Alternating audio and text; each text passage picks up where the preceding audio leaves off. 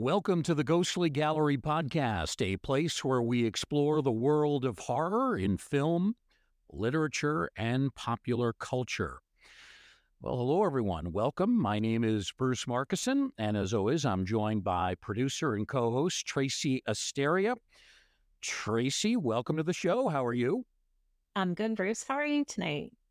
Good. I wanted to ask you about your Halloween. You were telling me that you had to work the entire day. Is that true? I did. I worked right into the evening, but it was it was a cold, dark night, and unfortunately, there wasn't many kids around my neighborhood this year, so that was disappointing. I'm hopeful next year will be better. How about you?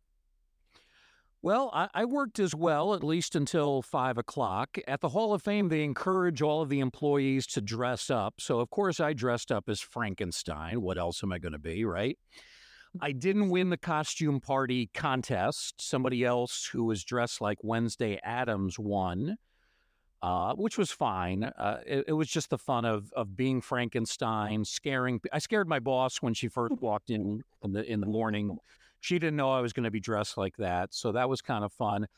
Uh, then at three o'clock in the afternoon, we actually opened the doors uh, at the Hall of Fame to trick or treaters were open mm-hmm. throughout the day before then, but then we encouraged trick or treaters, the kids and their parents to come in.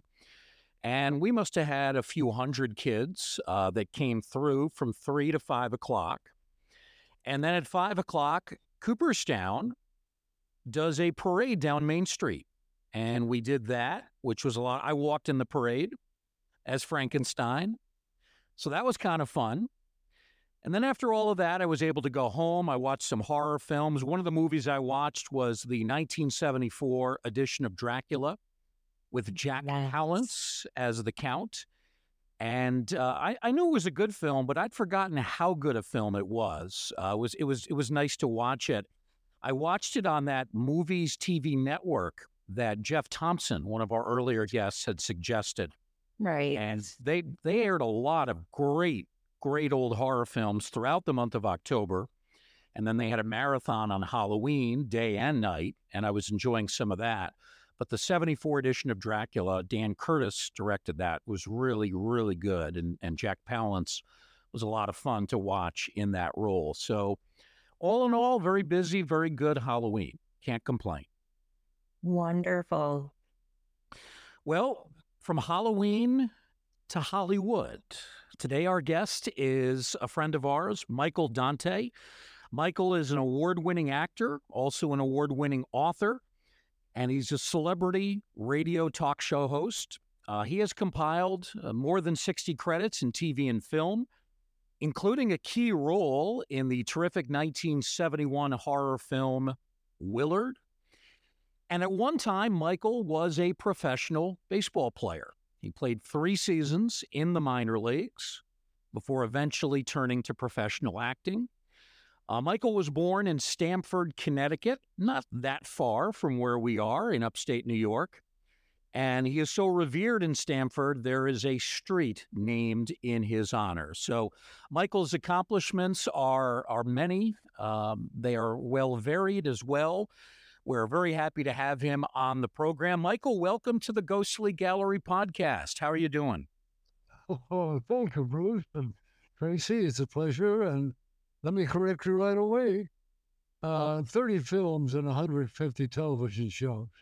Okay. And, uh, yeah. Uh, I think you mentioned it was 60. There's uh, uh, a lot more. Uh, 60 years of work, I think maybe might be the uh, proper uh, introduction there. Uh, it's uh, it's been a, a wonderful ride and, and enjoyable. A lot of hard work, ups and downs, and uh, I'm looking forward to talking about uh, a couple of um, what we we call them when I was growing up. We called them not horror films. We call them scary movies.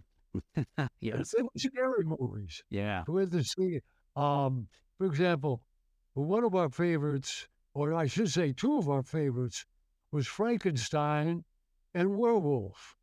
Frankenstein with Boris Karloff, you know, one of them, Lugosi, wonderful. And of course, Lon Chaney, uh, uh, the werewolf, and um, we went we went in and you know we'd we'd have nightmares. I got home because the theater the weekends at the Strand and the Plaza uh, Palace Theater in our hometown.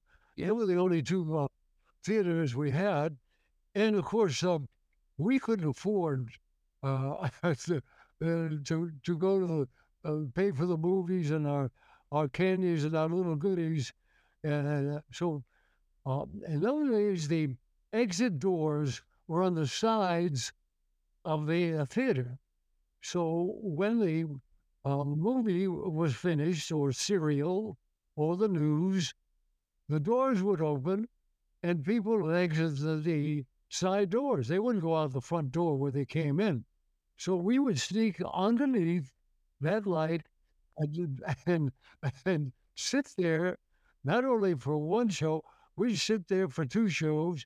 We'd go in in the afternoon and we'd, we'd stay there until five or six o'clock at night, get home just in time for dinner. But we, we, movie buffs and serial buffs and of course, westerns and scary movies were our favorites. And uh, you know, the actors that that did um, uh, uh, Boris Karloff and Bela Lugosi and Frankenstein and and Lon Chaney, they were just excellent. They were classic performances. And till this day, I enjoy when I see a rerun on on uh, television. I uh, uh, kind of go back and and, and think about the wonderful memories of growing up with these wonderful actors in these uh, uh, scary movies. So, Michael, when you snuck into the theater, did you ever get caught? No, we never did. So, you know, we were pretty good at it. uh, no, it, it was, uh, uh, we've gone in it. And I remember those days we, there was a corner store, and I remember uh, called Schultes. It was a candy store right on the corner of Main Street. So before we went to the, into the, into the uh, theater, we would always have enough money for a Baby Ruth, Baby Ruth candy, you know, and an Alma or an Almond Joy, one of those or two. And that was our lunch, lunch for the day.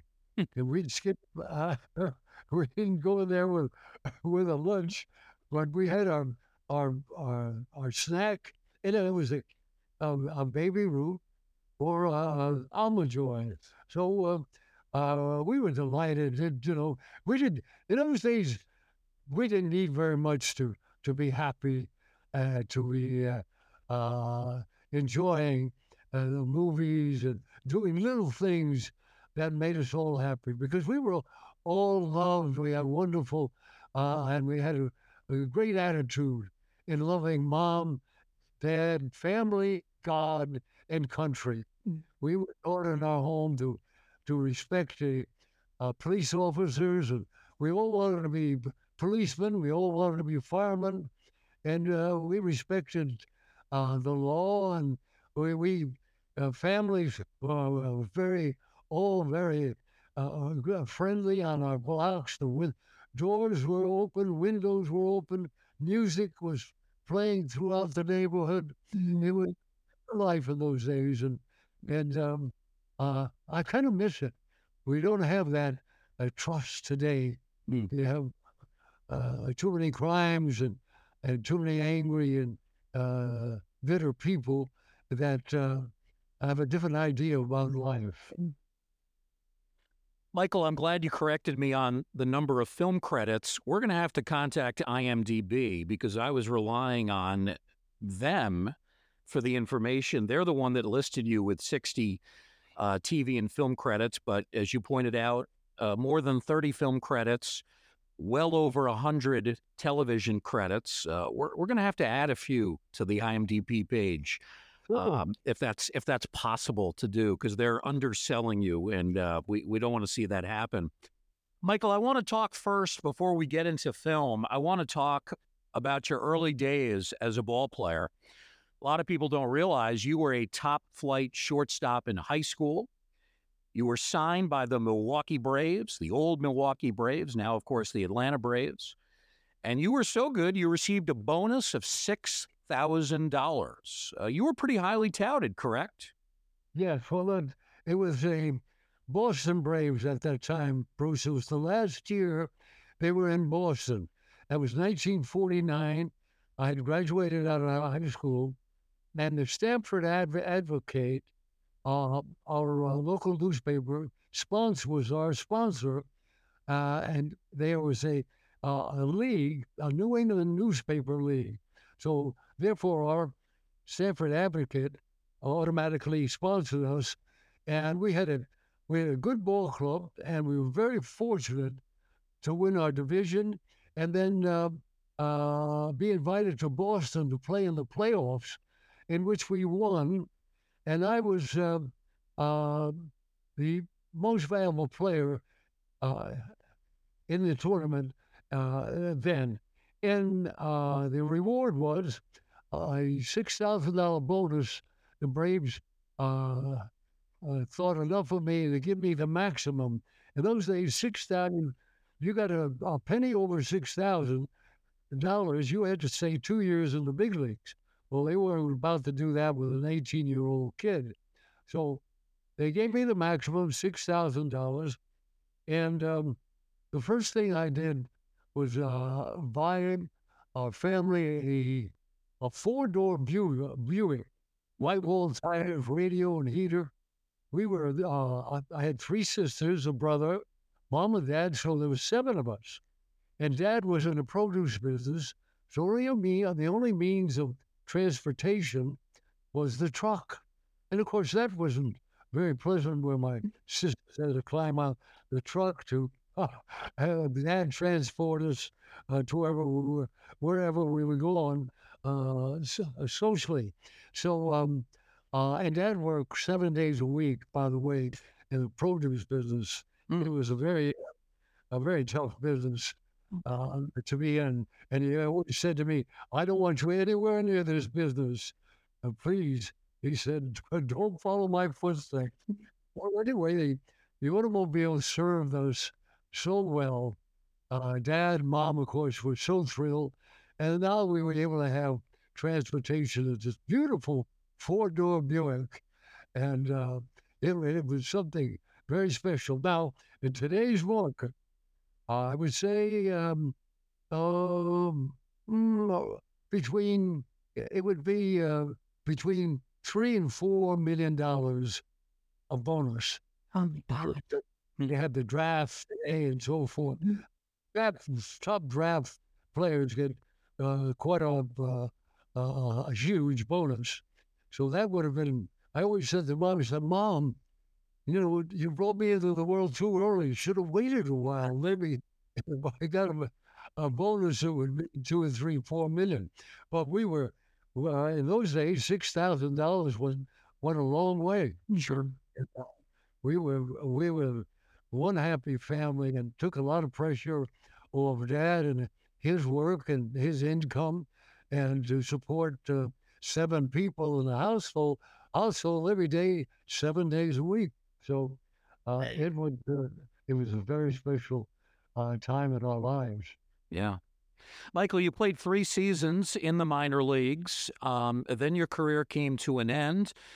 Did you get hurt? What what happened to end your career after the three years? Yeah, I was what we call uh, Bruce in professional terms uh, damaged goods. I mean, it really sidetracked my development. You know, I got hurt, hit hurt in my second year injured on my shoulder, and they knew nothing. I mean, zero about sports medicine or kinesiology in those days. And unfortunately, I was a victim because they, as a matter of fact, uh, uh, they gave me gave me heat treatments when they should be giving me cold treatments. Today it would be the opposite cold treatments until uh, uh, they were able to do uh, and treat you differently. Mm. In those days, uh, they were giving me heat treatment, which was making it worse. Mm. And so I, I went hither and yelling, and uh, I I was so brokenhearted. Uh, I, I, I, I, I didn't know uh, where my life was going to go because I don't I didn't know if that arm was ever going to come around or I, I was finished. But mm-hmm. anyway, it, um, uh, they had uh, sent me to, to uh, Dr. George E. Bennett. He was the uh, uh, doctor that operated on uh, Ted Williams when he put the first foot screws, metal screws, in Ted Williams's shoulder. So they were beginning to develop sports medicine. And George E. Bennett was the number one orthopedic do- doctor in the world at that time. And he was the head uh, orthopedic surgeon at uh, Johns Hopkins in Baltimore. And he sent me, I had operated uh, on my shoulder. And uh, he said to me, he said, um, uh, son, this is what I want you to do. Follow my instructions. I, I, I know you want, with all your heart, you want to uh, play baseball. Let your, I want your arm to heal in, in warm weather. I want you to go somewhere where it's warm. He knew about our weather in Stamford, Connecticut was was always the worst. It either rain or cold. we didn't like uh, athletes playing baseball. Didn't like the weather we we had on uh, in Stamford, Connecticut.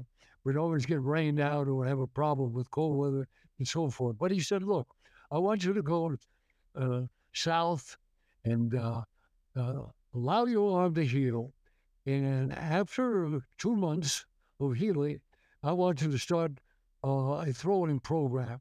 So he wrote out exactly what, what I wanted to do. So I went to mom and dad and said, Mom and dad, can I have some money? I want to enter the University of Miami of Florida as a drama major, which was my second love, acting.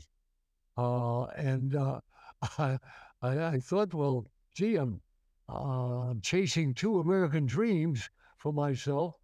And my dad always said, you know, and later on, uh, uh, he had said to me, he said, you know, son, you picked the two toughest professions in the whole world to be successful, uh, to be a, a, a, star in films and television or uh, uh, baseball. He said, that I'm proud of you and support you and love whatever you want to do. And, and mom and dad was always supportive.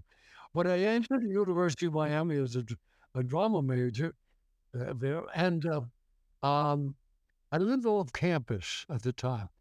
The University of Miami, Florida, was not like it is today. It was a, a lot different. And uh, living off campus is from um, a buddy of mine, Mickey McDermott, a left-hander that pitched for the Red Sox, the Yankees, uh, Washington, and the Cardinals. And um, uh, the Washington Senators, uh, on a condition basis, invited me to spring training. This was 19, now we're up to 1955. Uh, uh, that they invited me to spring training to Orlando, F- Florida. Uh, and Mickey um, uh, was very, very uh, uh, instrumental in encouraging me and and and coax me along and and, and you know don't rush it you know, into wanting to try and throw, throw too early and so forth.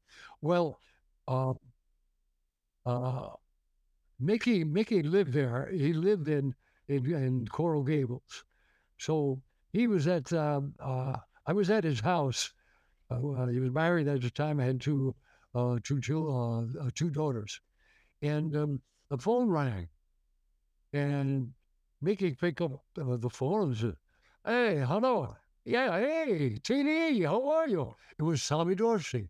Oh my God! and he said, on the other end of the phone, Tommy Dorsey said, uh, "Mickey, we got a night off."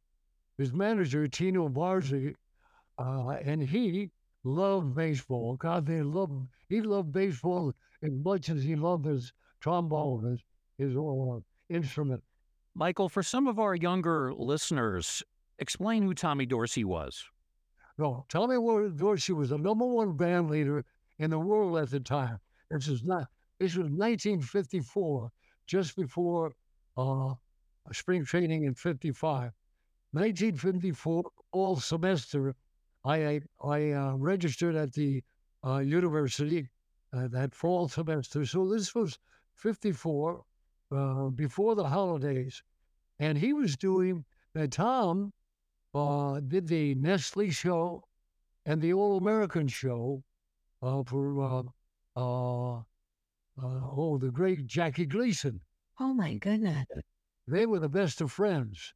And those two shows were two of the most popular comedy shows, uh, you know, in all the world. This, this was just, they were sensational. And number one uh, on the, the ratings and so forth. So Tommy automatically uh, was a superstar in his own right. And, and uh, of course, uh, uh, a big band leader uh, invited to do one nighters at, this point of his uh, tour up and down the east and west coast of Florida. And he said, he called calling Mick, he said, Mick, uh, we got a night off tonight. We want to take you to dinner. Tino and I, we want to talk baseball and go over the hitters in baseball terminology. So he said, we'll go over to uh, each of the ball club and see if you got any young ball players. He said, yeah, we got a young ball player right here. He's a hell of a ball player. He said, this guy's, he could make our ball club. And he said, do you mind if he comes along? And, and Tommy said, sure, sure, absolutely. So we went to dinner, had a great time, and we got along royally and so forth. But as Tommy's last words were, um, look, I'm going to be uh, in February. I'll be coming back again, doing one nighters again, and we'll get together again. So February, of course, was just before we. Uh, I was going to spring training with the Washington Senators Mhm. in March, March first. So, oh, it was perfect. We would be available and Mickey and so forth. Well, true to his word, cut to the chase. February, uh, I was walking out of out of my uh, uh, apartment, and I had all the props in my crawl right here, and then uh, I had one of those Spanish buildings with a lock was on top, and I was just about to, to lock the, the door. The, the door was ajar, maybe two inches. I mean, if that door was closed, I wouldn't be here now talking with you. The phone rang in the in the, in the room, and uh, oh, I oh dear, here's the props, and I had to get to rehearsal. It was a dress rehearsal uh, that I had to had to attend. I couldn't get out of, and I said, well, look, here I have three sisters, a brother, mom and dad, 15 aunts and uncles. If I don't answer that phone and something goes wrong with any one of them, I'll never forgive myself. So I threw the door open, threw the props on the couch, uh, and on the other end was, hey, pal. It was Tommy Dorsey. Tommy. We were doing an imitation of Jackie Gleason. So I knew I was, I knew I was in when he addressed me that way, which means he, I'm part of the group, but he accepted, accepted me. So he, he was a tough leader, a great leader, but a tough leader. Totally professional. I mean, absolutely uh, nothing, settled for nothing less than perfection in his band and anything he had was associated with. So he said, I've been trying to get you all day. I had to call um, uh, the office uh, to get you uh, to to uh, get your number and so forth. Get of Mickey. I don't know where he is. I kept calling there at his house and and so forth. And he said, uh, uh, he meant thank you. He said, thank God I was able to get the the um, uh, the uh, all the administration office, and they gave him gave me your number and so forth. And um, anyway, well, we want to go to dinner tonight and do what we did the last time. In the meantime, see if you can get a hold of Mickey. We'll try to get a hold of Mickey. Mhm. Well, he said, I said, gee, Tommy, I can't. I got props. I got to do a dress rehearsal. I can't, but I can meet you for coffee afterwards after dinner. And he said, no, no, no, no. He said, leave a pass for the two of us. We'll meet you backstage. Where are you going to be? I said, I'll be at the Ring Theater at, at, at, at Miami, which is the name of our theater, the Ring Theater. Mm.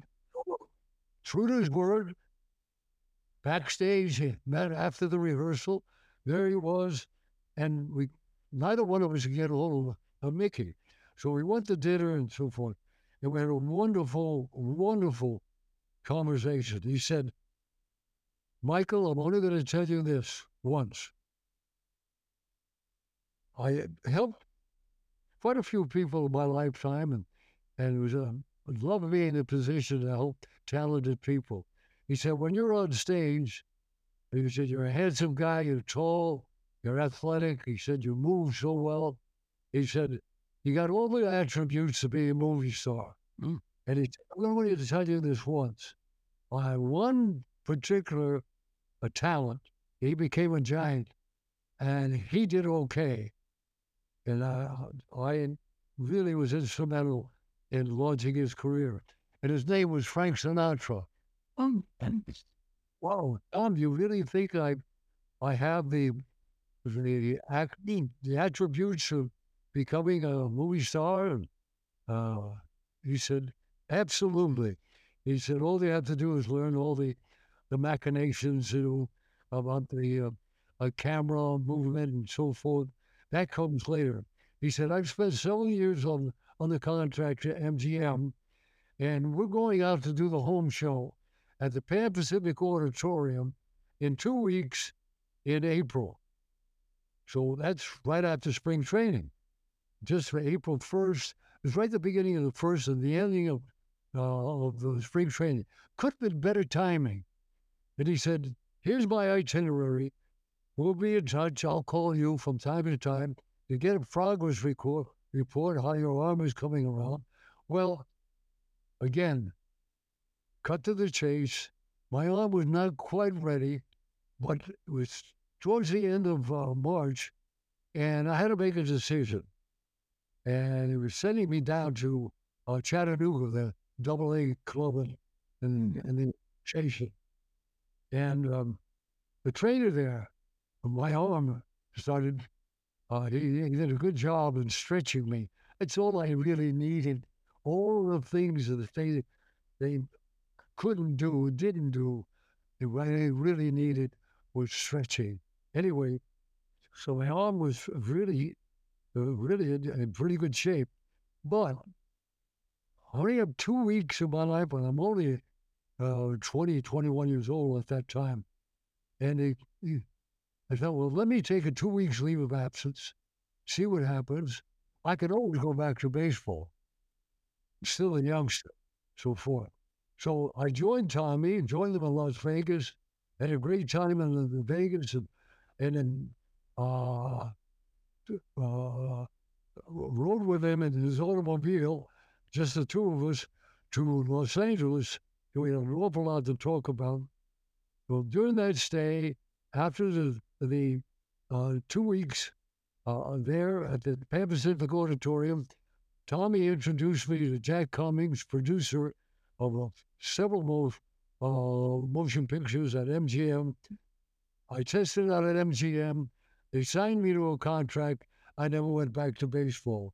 30 films, 150 television shows later, under contract to three majors, one of the few actors or, or if any other actors, male actors are under contract, three major studios, MGM, Warner Brothers, 20, 20th Century Fox. I had a five fiction deal at 20th Century Fox. Had my own radio show for 12 years, and I've written six books. I just finished my sixth book. Oh. And ready to go on on um, uh, Team Dante uh, uh, talk radio shows.com on the internet, and also you, it's on uh, uh, uh, Spotify. That's it. Mm-hmm. So uh, we have an awful lot that have accomplished, and still uh, so much uh, more there to look forward to in the future. So that uh, I'm sorry to be long-winded, but it, it is a long story, and a really uh, uh, I think it, I say it, there's no question it was divine guidance that uh, I met Tommy Dorsey Yeah. through my uh, buddy, uh, Mickey McDermott. So uh, I, I, I can't be more grateful for the good Lord and the timing uh, that existed uh, to bring me here to this day to talk with you, Tracy and and Bruce. This is really uh, brings back a lot of beautiful memories. Oh my gosh. And we love to hear them. And uh, you know what? Everything happens for a reason in everybody's life. That's an amazing story. Yes, I, I've been blessed. I mean, so many. I mean, if you look at the list of my radio show, which is over 200 celebrities that I introduced, about 45 of them for the uh, from the um, Hall of Fame of NFL, Major League Baseball, boxing, golf, tennis. I mean, it's incredible. So, um, and uh, and in my, my lifetime, I'm meeting all the big stars: Clark Gable and, uh, Lana Turner and, and, Grace Kelly. I mean, it just goes on and on. And uh, so it was a you know, a, a, a voyeur dream, a fantasy that became a, a reality. And so we chased the American dream.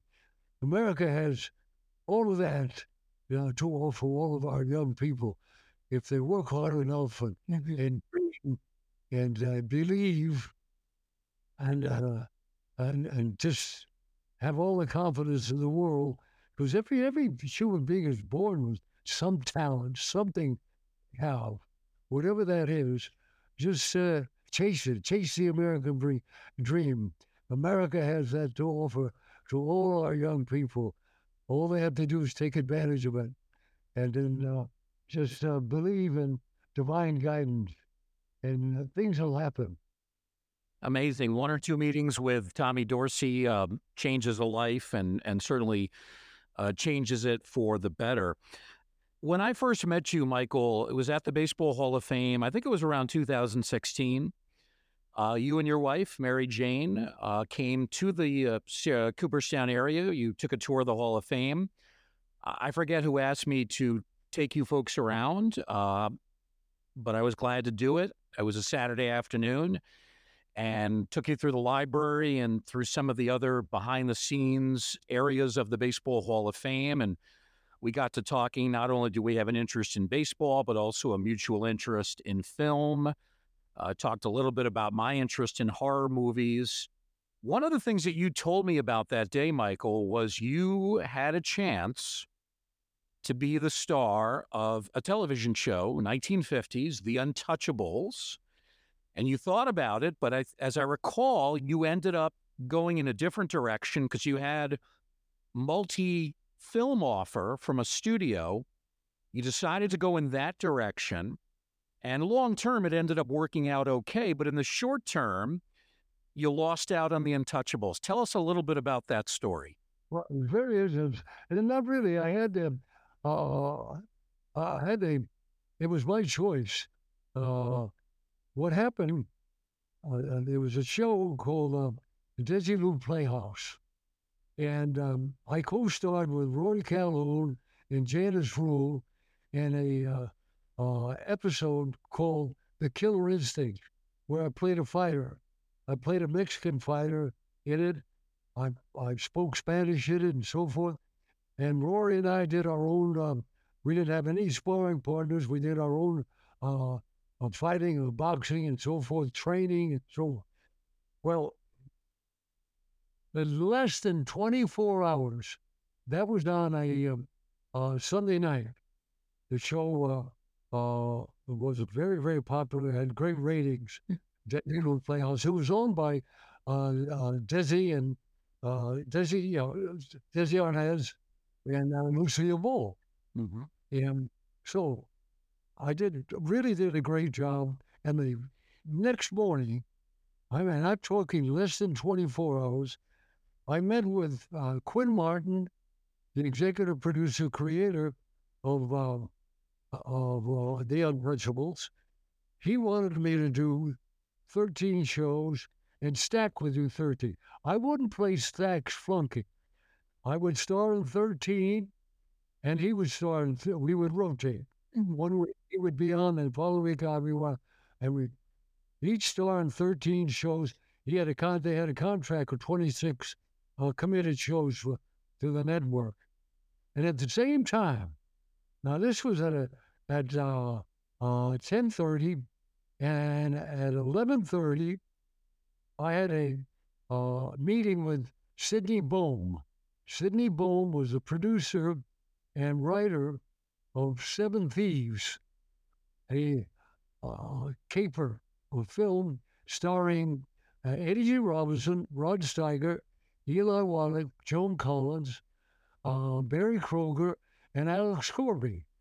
I remember all of their names, and yours truly. I played the lover boy safecracker. Well, I only I wanted to do films. The, my choice was to do films because I loved the, the time. And in those days, television, it, it was everything was, you know, uh, shoot it yesterday, get it done yesterday.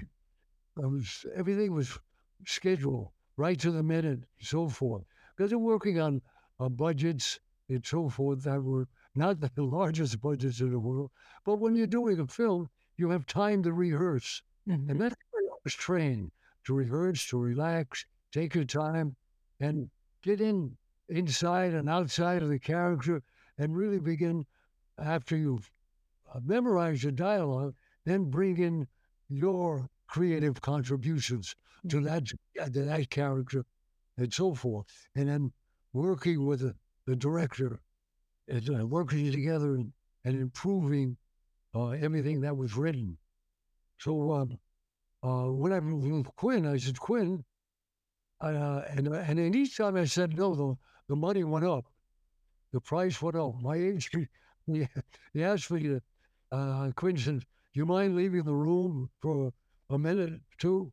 He talked to my my agent. My agent said, Michael, they want to give you more money and so forth and so forth, and uh, uh, more perks. And then a second time, I mean, I wasn't thinking about money. I knew that would work, and money's a reserve, uh, result. I don't care what you're doing in life. If you are, you create something, you invent something, whatever that is, and your talent has to do with it, you will be rewarded if the work is good. And money will be there. But if you chase the money, then you then you you're looking at a different approach to. Uh, I chose, as I learned about myself later, I chose to live a life and my career as an art form.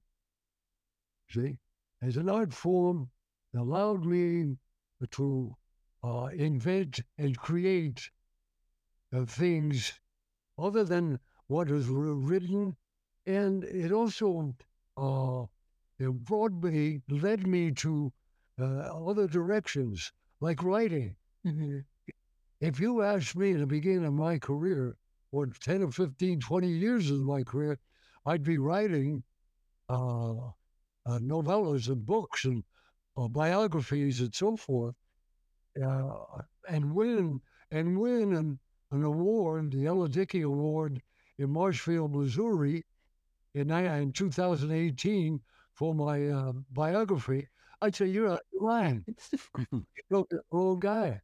So uh, with that approach of, of an art form, I don't care who it is, young people, if you're listening, treat your life and treat your work as an art form. Then you start you start inventing it and doing things that you, you never would uh, venture uh, off the top of your head because the, the attitude and th- that direction to create and, and, and invent is what America, what made America great. Every generation, every 20 years, our, uh, our young people, that generation invented, invented, and brought us up to where we are today.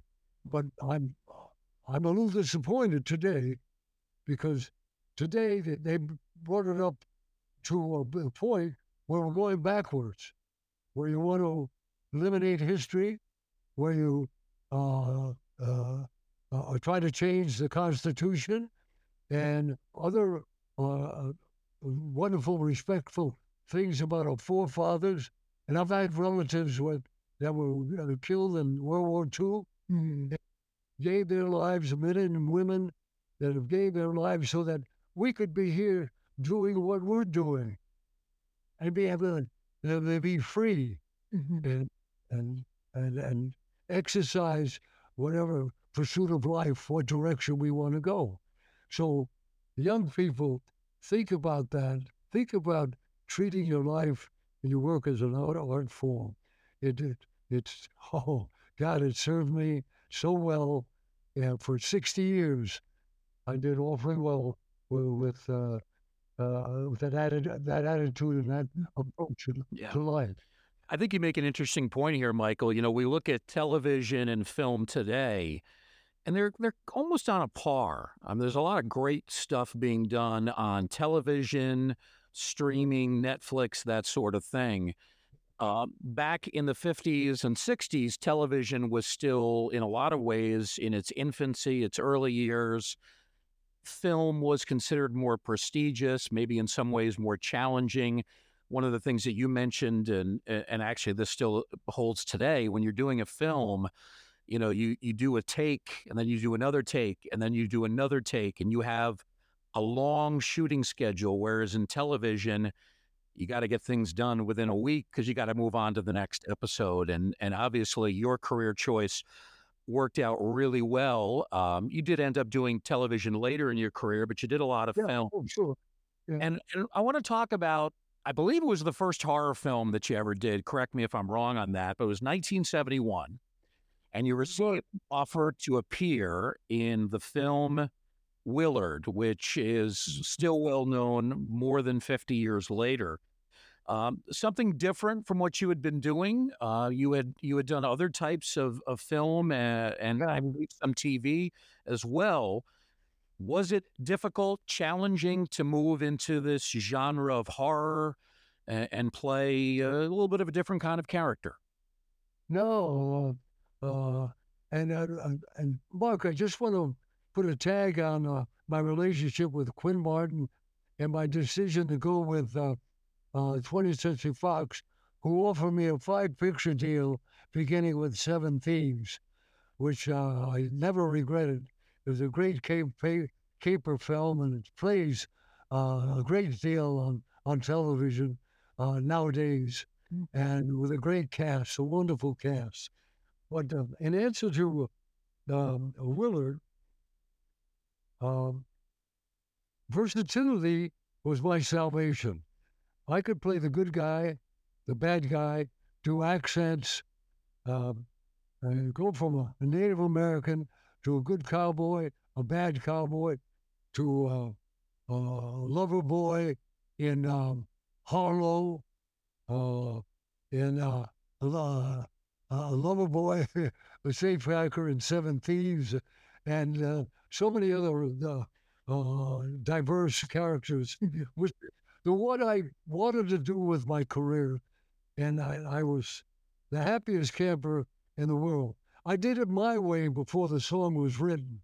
yeah, I I guided my career. This is what I wanted to do: be known as a ver- versatile, versatile, highly professional uh, actor who can do a lot of things.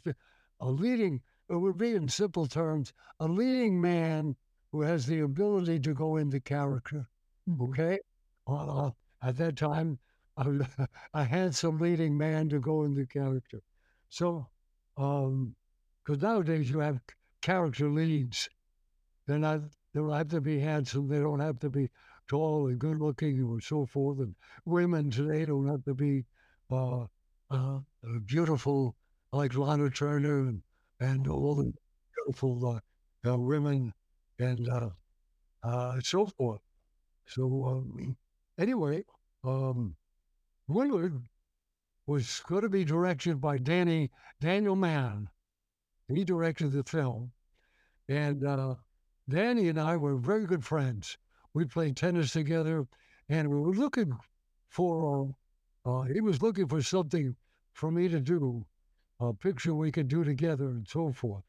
Well, this came along, and there was nothing in it I could have done, you know, uh, excepting uh, that character Brant, Grant, and uh, it, it was uh, interesting because the, work with uh, Ernest Borgnine and uh, yeah, I mean, it, uh, absolutely Bruce Davison, you know, Angela Lansbury. Although I didn't have any scenes with her, but I did with Bruce and, and Ernest, Ernie.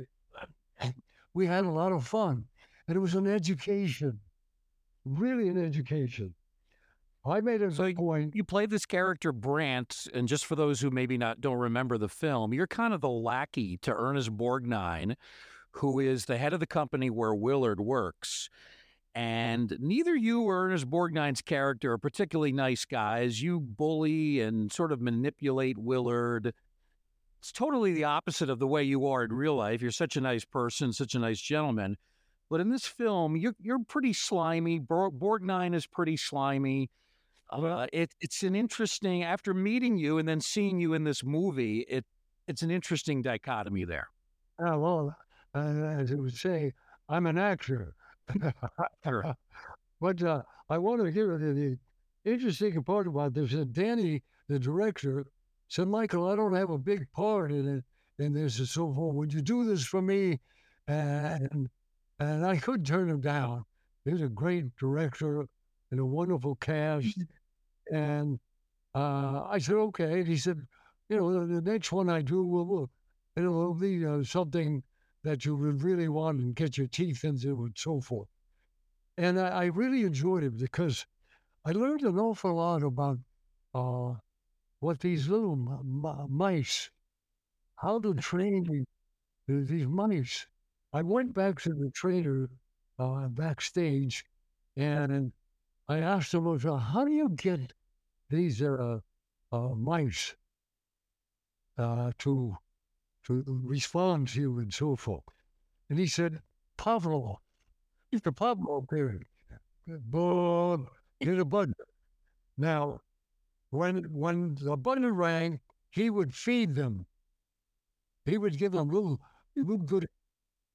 And uh, when he put the, the the mice to work, by the way, he said, I will know in five minutes because he had a he had a gang of them. He had a bunch of them, and they were so affectionate. They were always warm and cuddling with each other. They were really, yeah, they were really cute. Oh my goodness. Yeah, they were those huge bats like that. They were so small. And and uh, he said, um, he said, um, um, watch this. So he had his training table back uh, uh, backstage, and he put them on. And he said, watch me, I'll feed them, and then uh, I'll take them away and put them on the side, and then I'll I'll hit that buzzer, and they'll all come to me. They'll all come to me because they want to eat, want the food. So now, when he was when they uh, worked in the scene with a whole bunch of them on the table and so forth, and one or two or three of them would meander off and uh, get away from the scene, he'd hit that buzzer and they'd all come back to the center of, of where they uh, the camera was and wanted to work. So he he he trained them via the Pavlov theater. Yeah. Uh, uh, uh, uh, uh, now, uh, theory, I should say, theory. theory. Now, when um, um, Davison had the uh, uh, one of the the my here, what was his name? Uh, Ben. uh, Ben. Yeah, And, that's right yeah. he had Ben on his shoulder, and he was licking his licking his ear and so forth. Well, all he did was put peanut butter. He said, "Watch this, Michael. I'll put you put the peanut butter into in his ear, put it in, right in the lower part of his ear, and he said he'll go in there and keep nibbling, and it looks like he's he's kissing him." and it, it certainly did on like being affectionate to and loving yeah, Bruce Davison, who loved the rats, and the rats loved him. So that's how they were able to get the the the man, the rats, to, to uh, look like they was kissing uh, Bruce Davison. Lots of actors would have been nauseated by having hundreds of mice or rats on the set, but you make it sound like this was pretty enjoyable. Yeah, well, I, that's why I went backstage and uh, uh, learned the, uh, about it from the trainer, who was Yeah. brilliant. He was so- talented because uh, all of that had to work well and believable. And if not, it, the picture you could you can do would go down the, the drain. But he was everything worked perfectly. He was absolutely brilliant uh, in his craft. He knew exactly what he was doing every moment. Michael, you mentioned the great cast that you had. Let's talk about working with some of these actors. Uh, Ernest Borgnine, who plays the boss to Brant, uh, you're you're sort of following his lead. What was Ernest Borgnine like to work with? Oh, it was a joy, but uh, he was a pain in the butt in one in one sense. He obviously didn't sleep uh, very long at night, or he went to sleep early. If we had a a uh, seven o'clock makeup call, he would get there at six o'clock. Oh wow. Yeah. Now, uh, if I got a seven o'clock call, I'll be there for seven because I wouldn't be there for six because uh, I want I might need another hour's sleep. You know. But he, and it made us look bad, so that then after a while, you know, they were looking at us, you know, we don't get paid any extra, or he didn't get paid extra for coming in earlier. But he was an insomniac. He he'd, he'd come in at six o'clock. Hey, he's Pepe the Moco, you know. He would just absolutely be full of pep and, and love him to death. He was a wonderful actor, a wonderful man, and great to work with. And Yeah. Cash was highly professional. It just, uh, it was a joy to, uh, and I was happy that, that I did it, even though it was a small part. And it got one of the best reviews I ever had in the business. Oh, I had a bad review, by the way. Thank God. Yeah. Elsa Lanchester plays Willard's mother, and I know the two of you did not have any scenes together, but No. did you get to meet her? I yeah, we talked. You know, we talked. Of course, she was married to uh, one of my favorites, John. Uh, with with, uh, Charles Laughton. yeah, she was married to uh, the great actor, Awful, and uh, he uh, and Danny uh, uh, convinced me, and I was so happy that that, that he did because uh, it was another uh, experience and another character that I had in my library. That if something came along in the future with something like that, because I was usually playing uh, a powerhouse, a strong character. Mhm. So this Brad wasn't that type. He was an office uh, uh, a, a flunky, so to speak, and uh, a servant to uh, to uh, uh, Borgnine. so they it turned out uh, to be a, a, great experience, and uh, and really and and friendship. Uh, Ernie and I got to know each other real well, and later on when I did my radio show years later, Mhm. I interviewed him at his home, and we had a wonderful time. And I would see him from time to time. Uh, Bruce, I would see once in a while, but I, I never got to see um, uh, Charles Laughlin, Laughlin's uh, wife, uh, Elsa Lanchester. Two of the most talented people in our business. They were uh, such uh, revered and respected. Laughton did some brilliant work. Hunchback of Notre Dame. Yeah. You know, so good. Oh, gee. The Old Dark House. He was in the original version of that. Uh, of Yeah. course, Elsa Lanchester, Bride of Frankenstein. Uh, that Yeah. you know, Mhm. as good a film as you're going to find from Universal. A couple of other actors that you appeared with in the film. I want to talk about Bruce Davison in a moment, but also Sondra Locke, very young Sondra Locke. Yeah, she is the love interest to Bruce Davison. Do you, did you get a chance to know her or talk to her a little bit?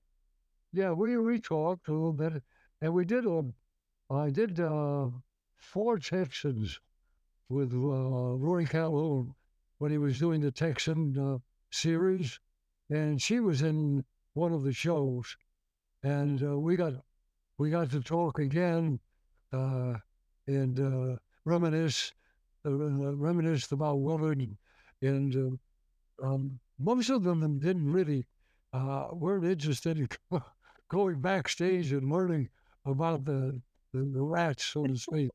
Uh, so they were always, you know, a little skinny about it. So, Yeah. so we we had a few laughs, and she was a good actress, very good actress. Yeah. Bruce Davison is still with us. He's a prolific actor. He's done a number of horror movies. At the time of Willard, he was very young. I think he was in his early 20s, but he looks like he's about 15. Uh, and it, it's amazing to see, you know, this young kid actor uh, and how he's grown into this wonderful career as a character actor now. Yeah, oh yeah, he did. Uh, he's he's done some very good work. I think he won an award for the television show. Uh, they they did um, a Philadelphia story or something having to do. Uh, he played a homosexual in the movie, and he was just Oh, yeah, the movie Philadelphia, which I think came out in the early 90s. Yeah. yeah, it's just did a beautiful job. A Do you still do you still keep in touch with him? No, I don't know. We never, we never really uh, uh, socialized together. You know, mine uh, was um, uh, the people I associated with were, either uh, in their spare time golfers Mhm. or tennis players or went to the ball game, the Dodger games or Angel games. So um, my life wasn't uh, uh, in my spare time spent in Hollywood uh, you know, roaming around, going to from one bar to another. I didn't drink. I never had any drugs in all my life. So uh, I went uh, I lived a different life. I spent 25 years with um, on and off with Al Campanis, who was a marvelous, beautiful man, the uh, vice president and general manager of player personnel for the Dodgers Yep. for many years and sat in his booth and and uh, I had carte blanche. He came to my set, and when I was doing Seven Thieves, he and Tommy Lasorda came to visit me when I was shooting uh, uh, Seven Thieves at uh, 20th Century Fox, and introduced them to one of their favorites, uh, Eddie G. Robinson, Rod Steiger, and Jim Collins. So um, uh, I, I I thoroughly enjoyed going to the ball games and playing golf or tennis, and I, I had you know a, a good healthy life. That's why I'm still here, I guess, maybe. That's right. Again, line guidance. I'm uh, so far so good, doing okay. Yeah. Yeah. I know that Tracy wanted to ask you about your involvement with one of the most iconic sci fi Mhm. TV series of all time. Uh, Tracy, take us in that direction because this is fascinating too. I am I I'm I'm a huge science fiction fan and I discovered that you did some episodes of Star Trek, which is one of my most favorite besides Stargate, of course. uh, The original Star Trek, Next Generation, it's another love of mine. Can you maybe talk a little bit about getting your roles in Star Trek and what it was like? Oh, it's very interesting. It was one of the easiest jobs I ever got in my life. Um, uh, I got a phone call in my home uh, from um, uh, Mr. Roddenberry's, Roddenberry's office, and directly, not through my agent, but directly from his secretary, called my my home because uh, and she apologized and said, uh, one of our personnel, uh, a friend of yours, uh, here in the office who knows you very well, and he said, "Oh yeah, sure, I don't know uh, her." And he said, "Yes, she works here in the office, and she had your phone number, and um, Mr. Roddenberry has a uh, an excellent role for you, and he would like to see you ASAP. Could you come in? This was a, about 10, 11 o'clock in the morning. He said, well, could you come in uh, in the next couple of hours or so? Mm. I said, sure, sure. And I went in, and I passed no casting, and the secretary brought me right into the office, and he said, Michael, I saw you uh, on a show the, uh, oh, about a week ago, Mm. and um, uh, you were you were excellent. It was just uh, uh, right for this one role. I just saw you and and uh, in in this uh, particular role, and he said, "God, uh, Julie Newmar to play opposite Julie Newmar. He needed a uh, had some intellectual uh, group of uh, uh, uh, people Mhm. to uh, uh, tribe uh, to play play, play these uh, two leading characters. And he said, "It was a western I saw you in. You were terrific." He said, "Michael, all we're doing is a western in the sky." Oh, cool. Yeah. He said, "Star Trek is a western in the sky. Good guy, bad guy. You know who the good guy is, the bad guy is. First act, second act, third act. We have an hour show to do it." And he said, "When I saw you, I I saw Maab, the character I played, Mhm. Kyle, and I guest starred in the uh, episode with Julie Newmar. She and I both guest starred in the piece. And uh, I, I "Well, oh my God, he said, here's the script, take it home. If you like it, you got the job. He said, call your agent and we'll, we'll set everything up. Well, I went home, I read it, called my agent, the agent called them, and it was the easiest job I ever got in my life. Yeah, I had never forgot that. But when he told me, it just rang a bell. He said, All we're doing is a Western in the sky.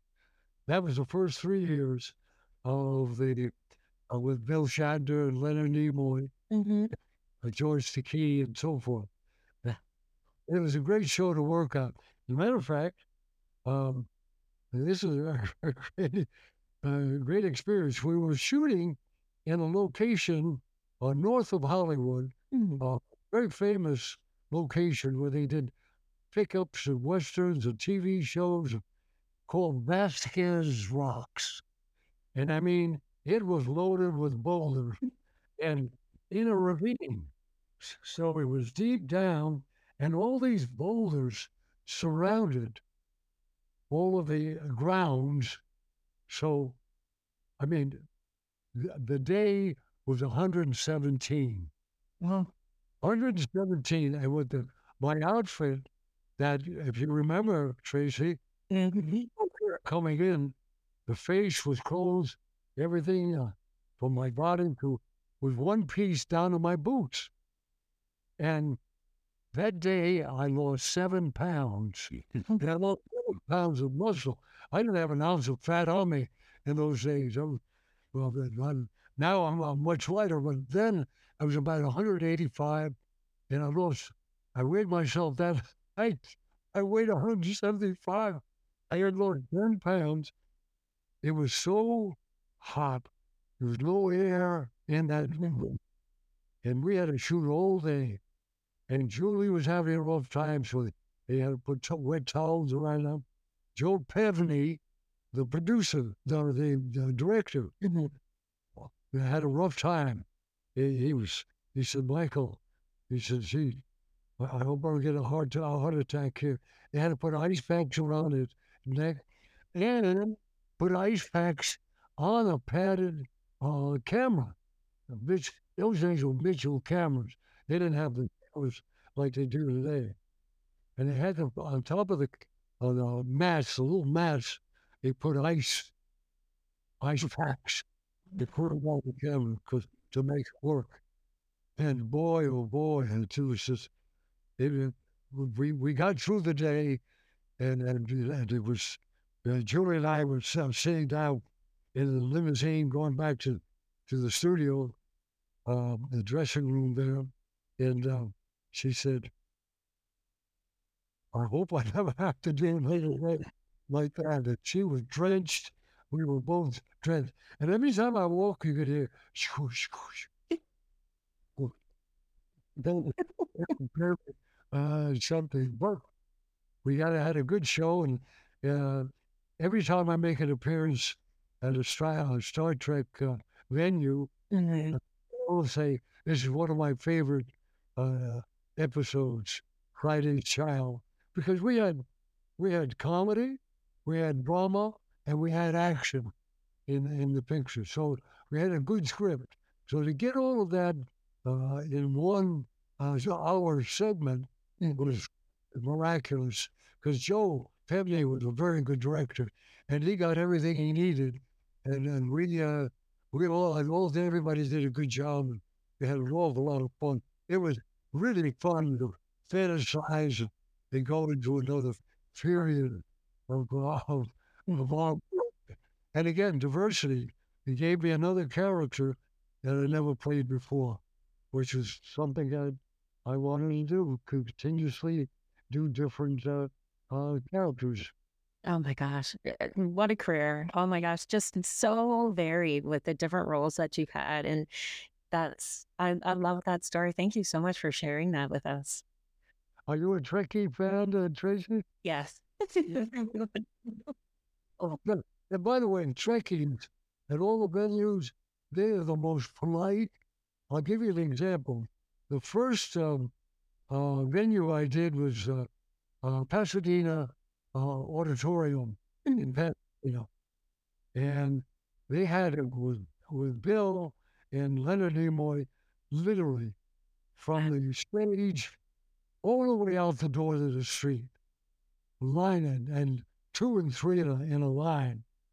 And by the time they got to us, we were uh, in, uh, in, in back of uh, of uh, Bill and Leonard, our tables with all of our pictures and DVDs and so forth. And um, uh, lo and behold, the, the Trekkies that came to our table, they said, "Gosh, how long have you been waiting in line to to, to get to our ta- my table?" I said, three hours. I said, three hours? Really? Are you disappointed? And uh, was even- you were upset? He said, oh, no. She said, uh, he said, and he said, oh, I happen to be English. She said, oh, no. He said, no, no uh, we love coming here. We live in Manchester, and he said, we come here every year, and we love doing it. And I said, well, do you have relatives here? And you make it um, or visit and, uh, and, and come to the to the uh, venue? hmm No, no. We save up all year, all our money to come here to the shows. Wow. Oh my Yeah. God, Jeez, that's amazing. And uh, three hours of standing in line. She said, "Well, you know, we we have to also nice folks that we meet here, and we talk and we get to know each other, and then year after year, we we meet them again, and we have a great time again. We love coming to you. That is Well, ad- Wonderful, polite, patient fans in the whole world. Oh my gosh. And that's what's good about sci-fi fans. Um, Well, quiet, friendly. I have a really great story if you don't mind. Oh, Um, Star Trek. They're so uh, they're so loyal. They all have portfolios like this. Now the pictures, they're varied in those days. Uh, the eight by tens and autograph, or, or buying an autograph, uh, was minimum was twenty five dollars to hundred dollars for uh, Shatner and Leonard Nimoy and so forth. It varied. Well, my um, niece had a birthday, and uh, I called her to wish her a happy uh, birthday. And I said, "Well, I'm coming down the weekend, and I want to take you wherever you want to go. I want to take you within reason, okay, Kristen?" It said, "Oh, oh, okay." You know what? We want to go to the San Diego Zoo. I want to go to the zoo. Can we go to the zoo? I said, yeah, sure. And uh, uh, tell mom, my brother, and his wife, my, my brother's uh, a daughter and, and, and son. I tell John, John, John, and uh, you, they'll take the both of you as And I, I asked my brother and, and sister-in-law, is okay if I take the two kids? They said, sure, take them. So they lived in Newport Beach. And I went down and spent the weekend. And that Sunday, uh, I took them to the San Diego Zoo. Mm. And if you've ever been to the, the, the San Diego Zoo, they had these giant cages with thousands of little birds, different breeds of birds, and two of them. And I am looking there, and my, I have a, my niece and nephew by the hand. They were just uh, seven or eight, six, seven or eight years old at the time.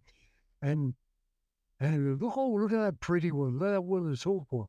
And I look over my shoulder, and there's three women, about, I'd say about 15, 20 yards away. Mhm. They're pointing Yeah, and I look at it, I, I, don't know them, so, and they keep pointing like this. And I look around, and I thought maybe talk- pointing at somebody else nearby. So we go to the next cage, and uh, the nice big cage and so forth, looking at the birds. And I look over my shoulder, and they're about 10 yards away. And they're pointing at me. And he said, Ma. So what? They came over the three people. These were Trekkies. Oh God, They were Trekkies. And they had their portfolios with them. Can you imagine that?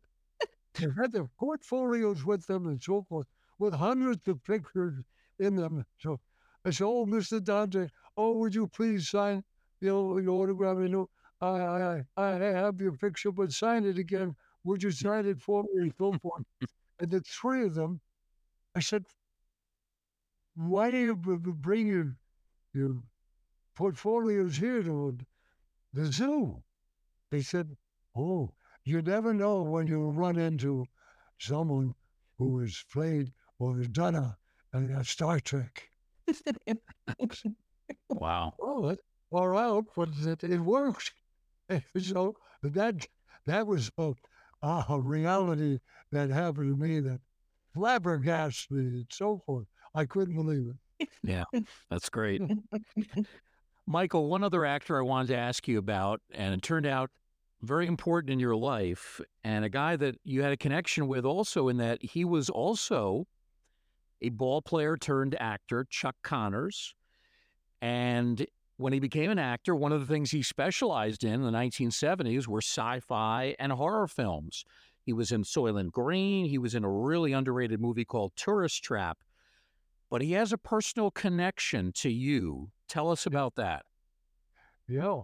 Um, Mary Jane and her mother were invi- invited to the uh, uh, sportsman uh, luncheon that they had opposite Warner Brothers uh, in the, at the uh, country club. And they met once a month. And her father was one of the creators of, that uh, organization where there were sports writers, sports announcers, and and uh, uh, sports uh, personalities. And the theme for that month was um, uh, actors or athletes, professional athletes that made the trans the transition to sports. Okay? Her father, Mark Scott, was the announcer for the Hollywood Stars uh, a baseball team, Right. and he and Tommy Harmon uh, created this uh, uh, uh, group and brought these all these talented people together, and uh, uh, to uh, to keep on top of what was going on in the sports world in Los Angeles with whom and so forth and so on. All the inside info, and they have a special guest. In this case, they had Esther Williams, uh, John Beradino, uh, of course, Chuck Connors, Chuck Kasijian, and myself, the five of us. Mhm. And, uh, it was all we had to uh, be called when we were called to the podium, talk about our transition, how that took place, where, when, and how, and so forth.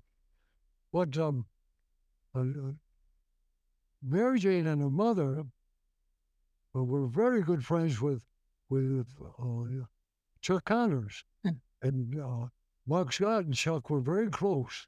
And uh, Mark was very instrumental in getting uh, Chuck started in the business because um, uh, he would do uh, Casey at the bat.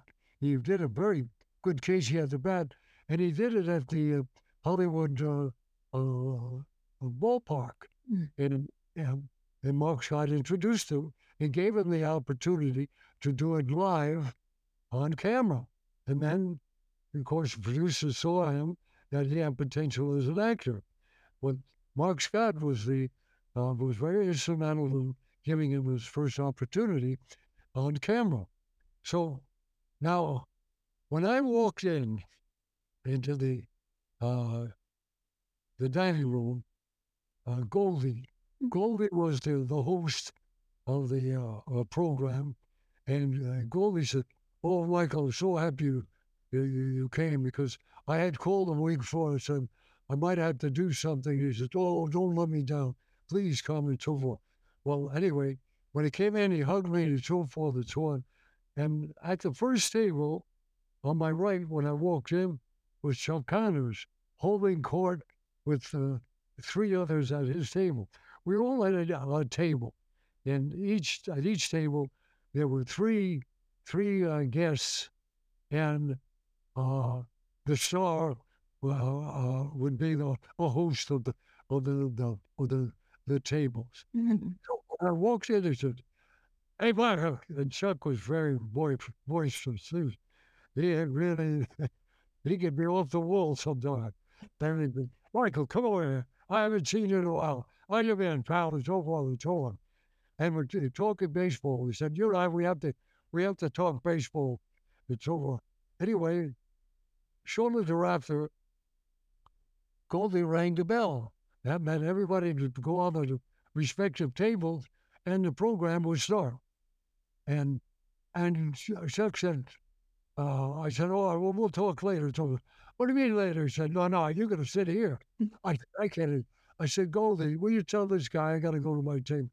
He said, Goldie, that eh, he sits here. Well, Goldie said, all right, all right, okay, go ahead. Oh, Michael, sit there and so forth. So I apologize later to the other th- the sports writers and now announcers, of, well, two sports writers and an, one of the announcers. And um, anyway, we were called uh, to the podium uh, to tell uh, uh, our story about the transition to forth.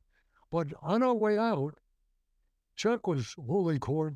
I was standing there, and Mary Jane and and her mother came to uh, to the table, and Mary Jane's mom said, uh, "Chuck, I don't know if you remember me, but I'm Mike Scott's uh, wife, and Dorothy, and this is my daughter, uh, Mary Jane." And he said, "Oh my God! Oh, she was." So Mary Jane had a pencil and a pad. She said, "Chuck, do you mind if we, uh, we maybe tell me more about my father and uh, exchange numbers and so forth?" And then turned around and he was gone. And he's, his Chuck was facing. So he was gone. So I was standing there and I said, um, Are you married? She says, No. Are you? I said, Well, uh, I have your phone number. Would you like to go to lunch one day and so forth? Well, oh, first of all, he introduced me before he left. He said, This is Michael Dante and, uh, Mary Jane Scott and uh, Chuck. And then uh, we looked at each other and then he was gone. We exchanged, Mary Jane and I exchanged numbers. Uh, we went, uh, uh, we went to uh, dinner and night. She was going to um, England with her uh, relatives, her cousin. And, well, I'm going to her. I said, you have to eat. So, because she was leaving in two days. So the night before we had dinner, and I said, well, I'll call you when we got back. When you get back, I called her when you get back, and She became my wife.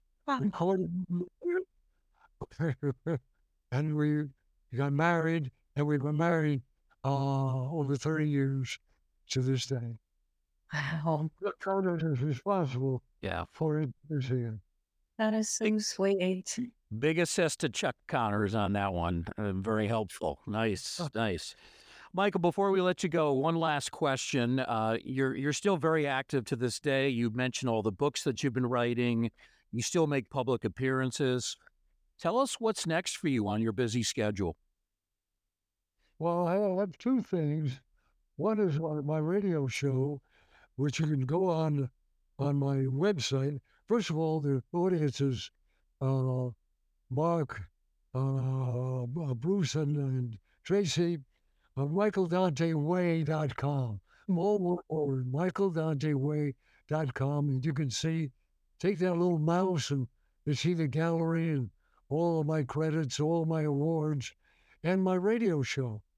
I have over 200 radio shows, which I did in, in 12 years, and now we're, we're working in getting them to go on um, uh, YouTube Oh, and go on and see the hear those radio shows. I have a three minute show and, and an hour show. Mhm.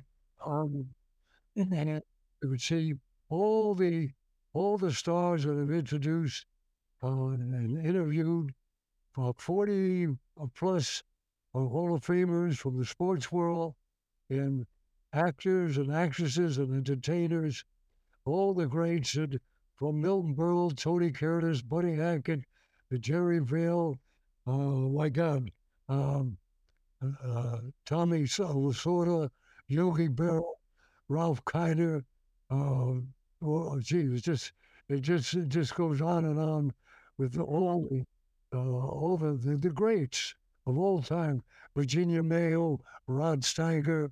I mean, it's just a, a wonderful, a wonderful journey for those. And you can hear them. It's free. It's all free.